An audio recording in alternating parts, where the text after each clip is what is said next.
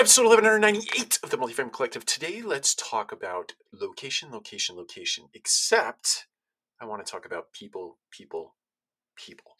The old axiom, location, location, location, applies to real estate in terms of investing in real estate. You want to make sure that that location is a, a location that is either in the path of progress or is definitely set in the middle of high barriers to entry. It's an otherwise an important part of a decision making process as it relates to investing in real estate. But I think equally, equally, if not more important, is the people, people, people aspect of real estate.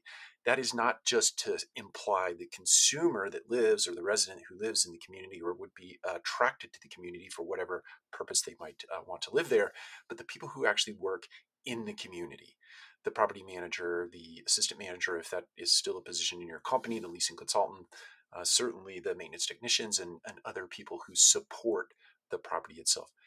That piece of the equation, many times, is the reason why investors come in and buy properties. They call it management upside, right? They see the current team member, the current set of team members operating the property as deficient in some way, shape, or form. Now, that might be a result of an owner not putting the appropriate amount of capital into a property or not making the right uh, resident oriented decisions as it relates to the property itself. So it makes it tough for the team to operate. But sometimes the team just doesn't operate well.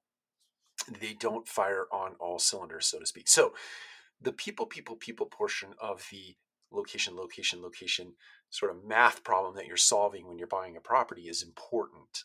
Don't underestimate the power of the people on site who are tasked with running the day-to-day operations of uh, a busy property and making sure that they are supported in every way shape or form to serve the customer in the way that they would want to be served. It's important. Take care. We'll talk to you again soon